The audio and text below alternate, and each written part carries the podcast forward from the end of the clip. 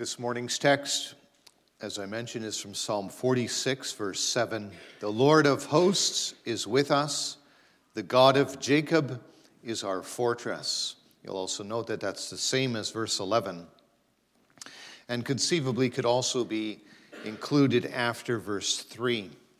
I'll point this out that there are three uh, stanzas to this psalm, as it were, and each one ends or could end with those words The Lord of hosts is with us, the God of Jacob is our fortress.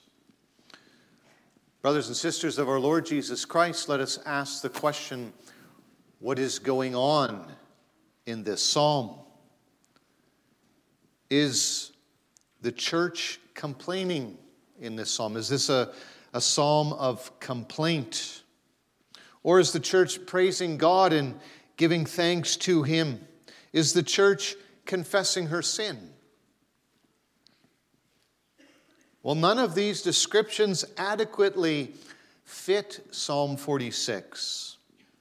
There's something else going on in this psalm, something we could say that is exuberant. The church is boasting in this psalm. So, not complaining, not just praising, not merely confessing sin or being humble, but boasting. The church is chanting of her confidence. Why? Because the Almighty God of power, the Lord of faithfulness, is with her in her midst. The Almighty God of power, the Lord of faithfulness, is with her in her midst. We have just come through the Christmas season. It's only a few weeks ago, a month ago, that we've heard so much about the birth of our Lord Jesus Christ. We've heard how God came down from heaven to earth in the form of Jesus the Son of Mary. He was fully God and fully man. We'll hear more about this this afternoon. The Son of God coming into the flesh, God living amongst his people. What was your response to that glorious truth that was celebrated at Christmas time? Was it thankfulness? Was it only thankfulness? Brothers and sisters, the question that we need to ask ourselves is Was our response to the birth of our Lord Jesus Christ, the coming of our Savior and Mediator, was it exuberance? Were we excited enough about it to boast that our God and Savior has lived with us? Is it now, knowing this, that we can go forward in that same boasting, in that same confidence? Can we have exuberance, the same kind expressed in Psalm 46? And the answer to this question is yes, we can, and yes, we may. We can live in confidence that not one day will pass that God is not with us. So let us hear God's word this morning under this theme our confidence going forward that God is with us. That's how we summarize the passage. Our confidence going forward that God is with us. And we'll see two things the Almighty God of power is with us, and two, the sovereign Lord of faithfulness is with us. So, first, the Almighty God of power is with us. That's our confidence.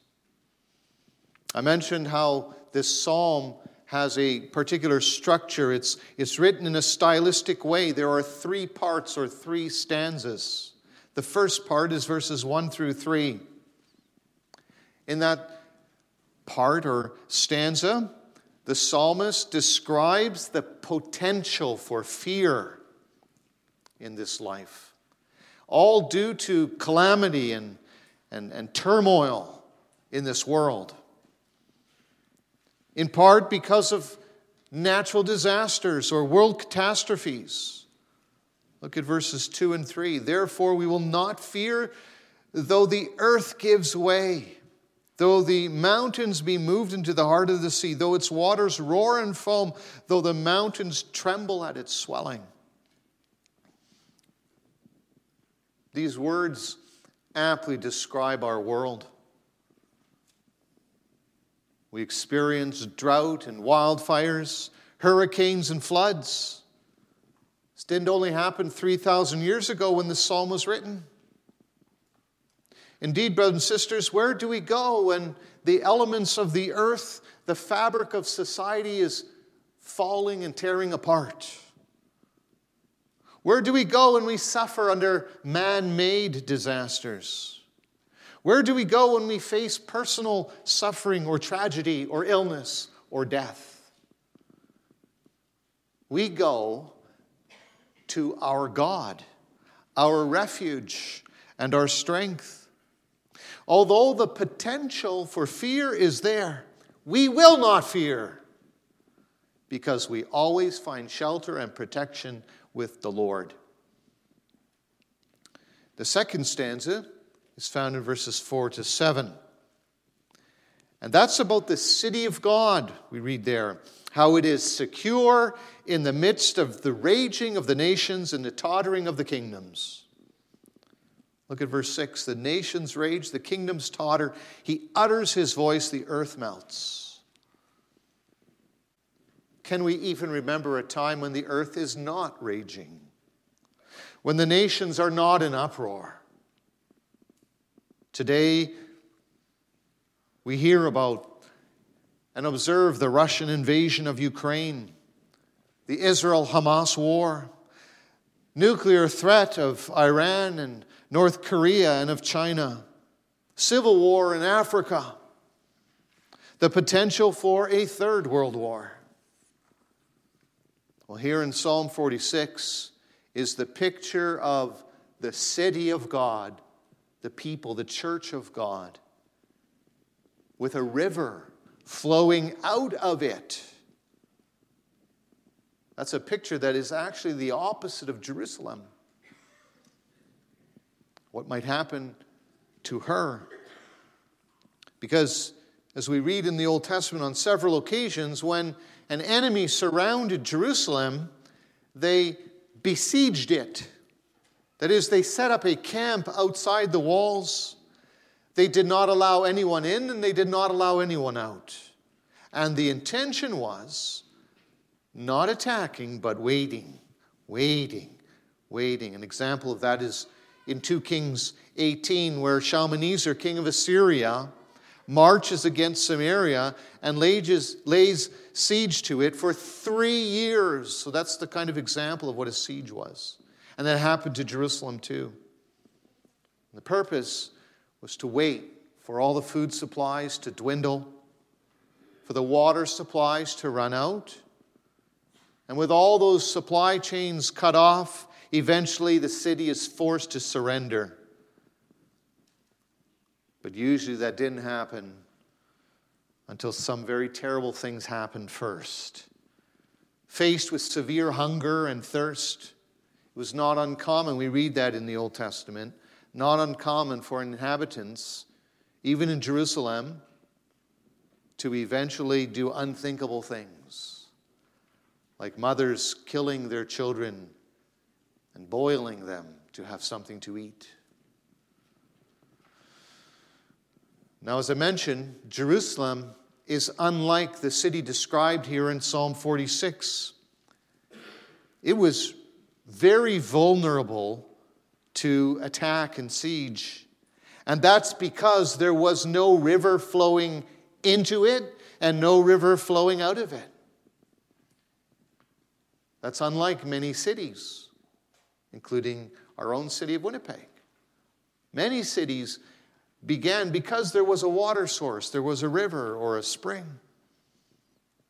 The people of Jerusalem had to rely on cisterns that gathered water during the rainy season.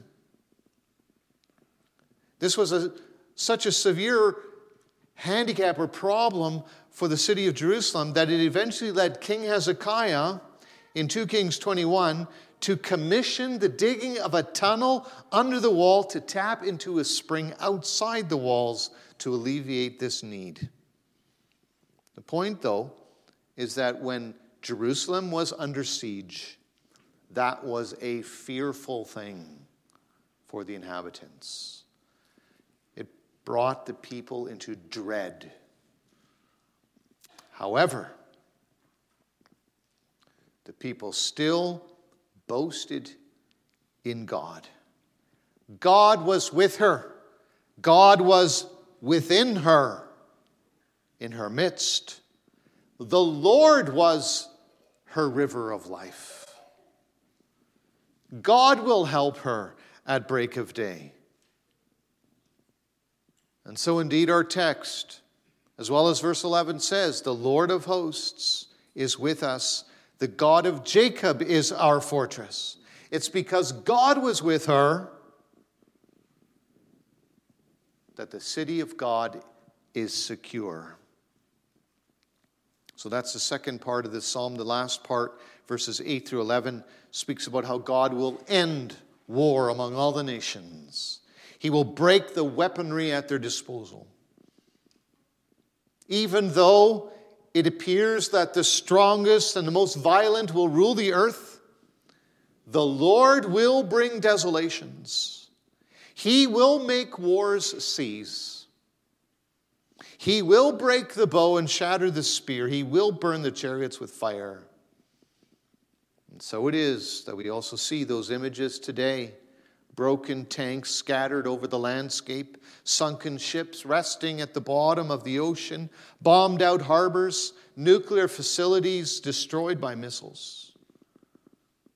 Just when it seems that a nation or nations will become world powers, God puts an end to it.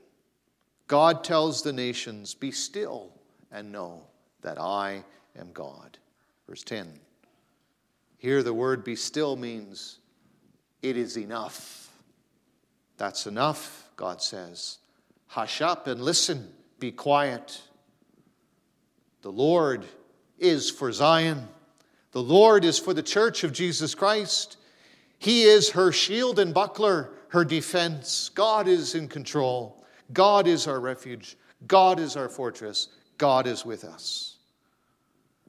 And so now we see how our text as well as verse 11, functions. It, it brings everything together, it, it points us to the theme of this psalm. The Lord of hosts is with us. Original, in the original, it says, Yahweh Sabaoth. The Lord, Yahweh of hosts. And that can mean the hosts of heaven the hosts of angels, heaven's armies, God's supernatural warriors. And that points to God's power and strength and might. He is the Almighty God.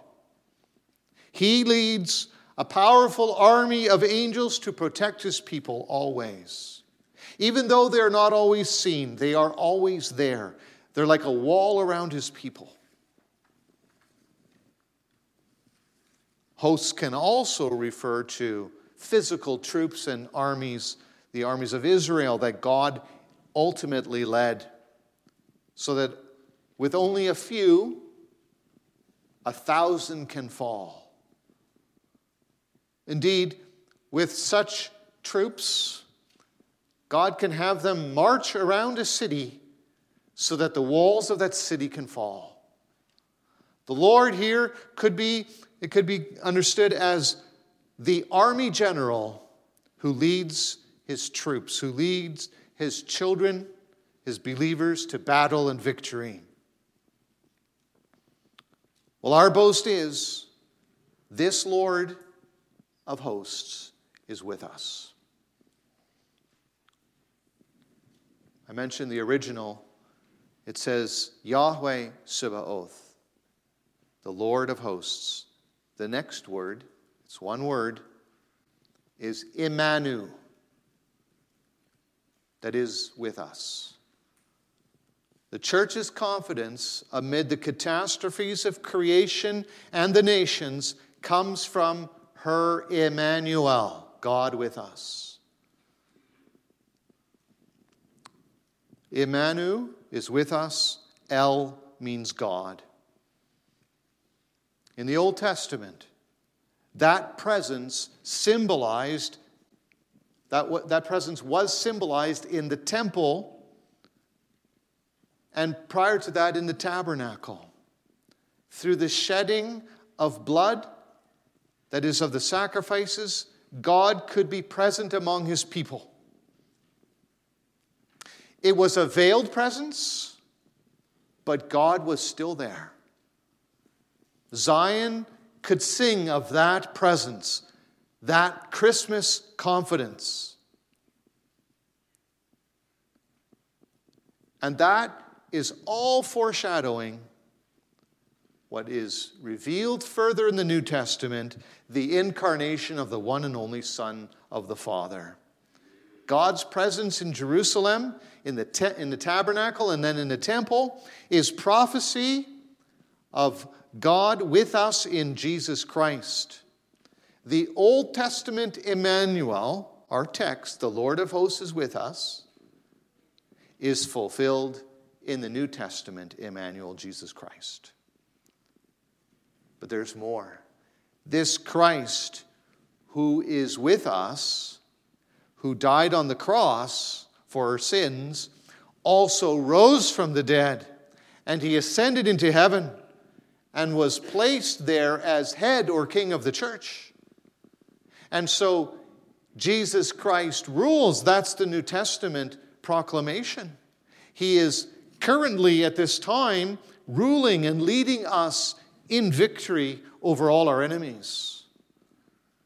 He is giving the powerful Holy Spirit in our hearts so that we can withstand all the fiery darts of the evil one, so that we can dis- withstand any suffering or disaster.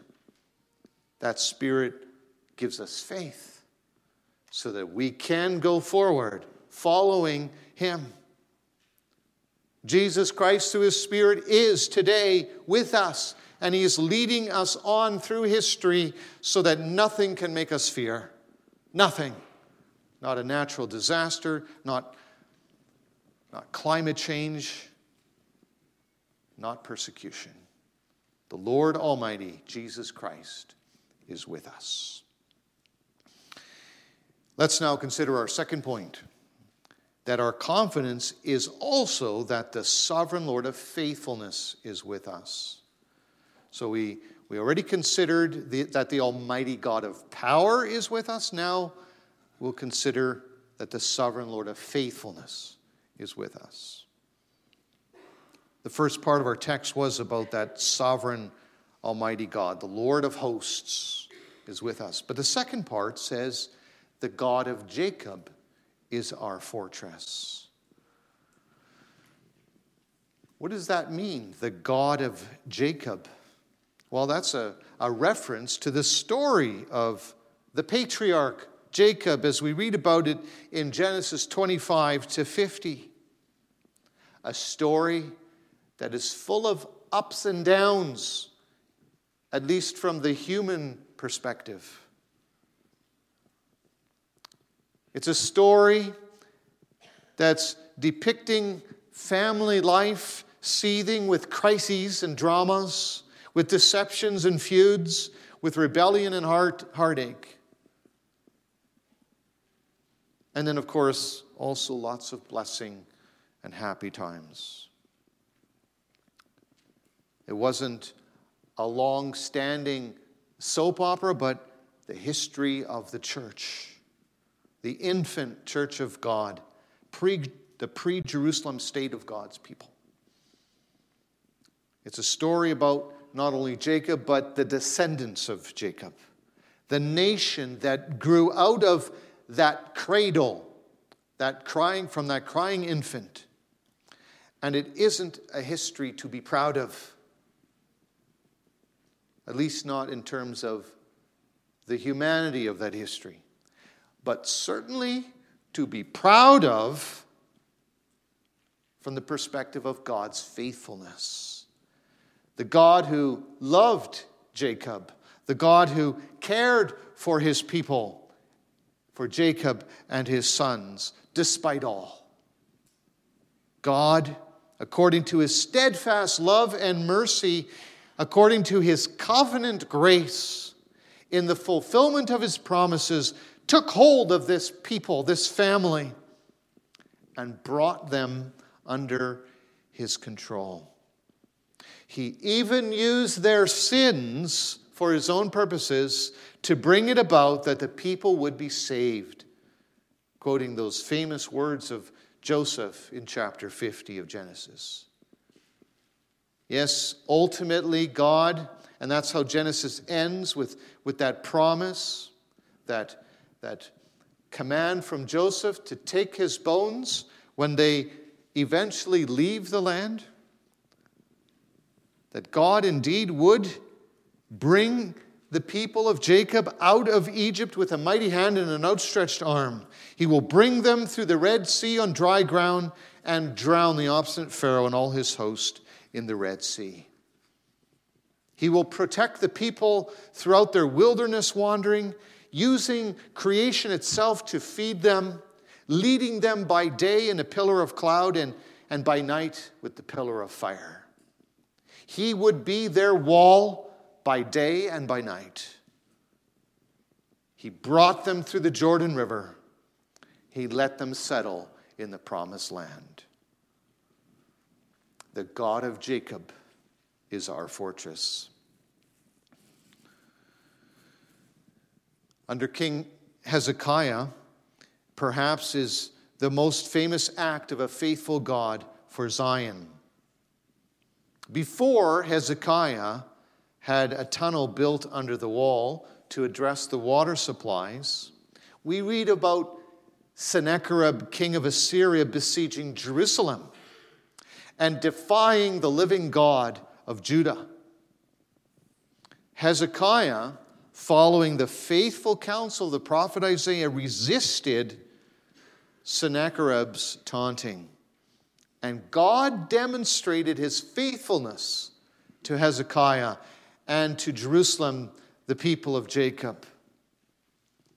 He demonstrated that he was the faithful God of Abraham, Isaac, and Jacob.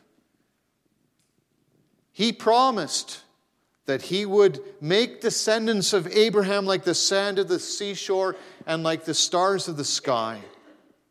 And that God who keeps his promises, that God who remains faithful to his people, even though they were not always perfect and faithful toward him, delivered the people from Sennacherib.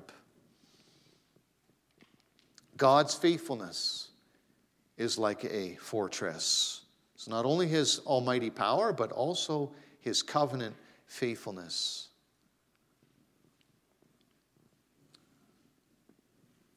In, in chapter 1, it says, God is our refuge. That speaks to shelter, that speaks to comfort. But when it says fortress, that speaks to something that is inaccessible, something that cannot be penetrated. Our faithful God is, is a stronghold, something too high to capture. We think of, of castles in Europe that are built on mountain peaks, impossible to attack. The church, which by faith abides in God and in Christ Jesus, that trusts in his promises and his faithfulness and his electing grace, cannot be moved cannot be shaken, will not fall. This we can boast of. We can boast in our Lord. And the result is we are confident. We are confident because God has promised our salvation. Especially we can say that in the knowledge of the giving of his one and only Son. It's exactly what Jesus promised at his ascension. Behold, I am with you always to the close of the age. I am with you, God with us, God has come down, taken upon himself our flesh, so that our sins could be paid for through the precious blood of Christ. And he has risen again, showing that he has power even over death.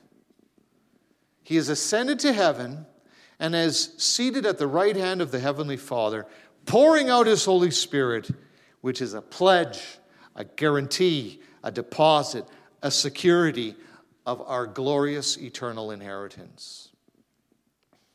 And we have that Spirit in abundance because God has poured him out and he dwells in our hearts. So nothing, brothers and sisters, can rob us of our confidence. Yesterday, it might be the Cold War. Today, it is political unrest. It could be a nuclear threat of Iran or North Korea. Tomorrow, it can be some newly discovered threat. Yesterday, it was the Roman Church. Today, it's the rise of Islam. Tomorrow, it could be another religion attacking the true church of Jesus Christ. But in all of it, we remain confident. We're trusting in our faithful covenant God who has given us the Lord Jesus Christ as our Redeemer and Savior, and who will be with us to the end. We are confident because God was, and He is, and He will be. Jesus was yesterday, He is today, and He will be tomorrow. Jesus said, Before Abraham was, I am. And so we see how this confidence of Psalm 46 is a shadow of the New Testament festal boasting, exuberance, exhilaration that is ultimately described in the book of Revelation. We have read together from chapter 21. It says in verses 3 to 4 I heard a loud voice from the throne saying, Behold, the dwelling place of God is with man. He will dwell with them, and they will be his people, and God himself will be with them as their God. And then the consequence of that, the result of that is, he will wipe away every tear from their eyes, and death shall be no more. Neither shall there be mourning, nor crying, nor pain anymore, for the former things have passed away.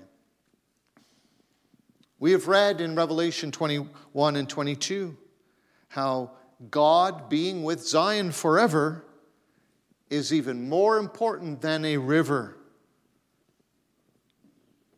In fact, God with Zion, Christ in and with God's people forever is the river in the midst of her, flowing out of her. God is with us, He is our eternal source of life. And so we have a wonderful future to look forward to. We can be confident. We can boast in the Lord and in Jesus Christ. But let us also be alert that it is not a false confidence. There is a great danger, beloved, for the church to boast of her own fearlessness and invincibility by presuming that God is with her when she is lacking humility when she is not submitting to the Word that became flesh and made his dwelling among us. When she is grieving the Holy Spirit and not letting the Spirit dwell within her. When she is not walking in step with the Spirit. As Israel also discovered to her shame and misery, the Lord will not be with those who break covenant, who presume to enjoy his grace while trampling upon his commandments. Many today will learn to their eternal surprise what Israel learned that God will not be with them, he will turn against those who reject him. God will not be their fortress but he will be their enemy. Well, may it not be, brothers and sisters, that we have this false confidence that we fall asleep spiritually, that we become inattentive, inattentive because we are living in a false sense of security or because we are giving to the pleasures of our flesh. To sing of our confidence means that we also live according to God's commandments. We are faithful because He is faithful. We are holy because He is holy. So, in conclusion, then, let's boast in the Lord. Let's be confident in the Lord. Let our faith rest truly and firmly in our covenant God. Indeed, let's consider his immeasurable power, that he is able and does subdue the whole world under him. Let's also consider his fatherly love that is manifested in his word. Yes, brothers and sisters, let nothing hinder our faith from defying all our enemies that may rise up against us. Let us not doubt that God will take care of us because he promised it. Let's not doubt that he is sufficiently able to fulfill his promise. He is the Lord of hosts, he is the Lord Almighty. He is the God of enduring faithfulness in whatever circumstances of life. Amen.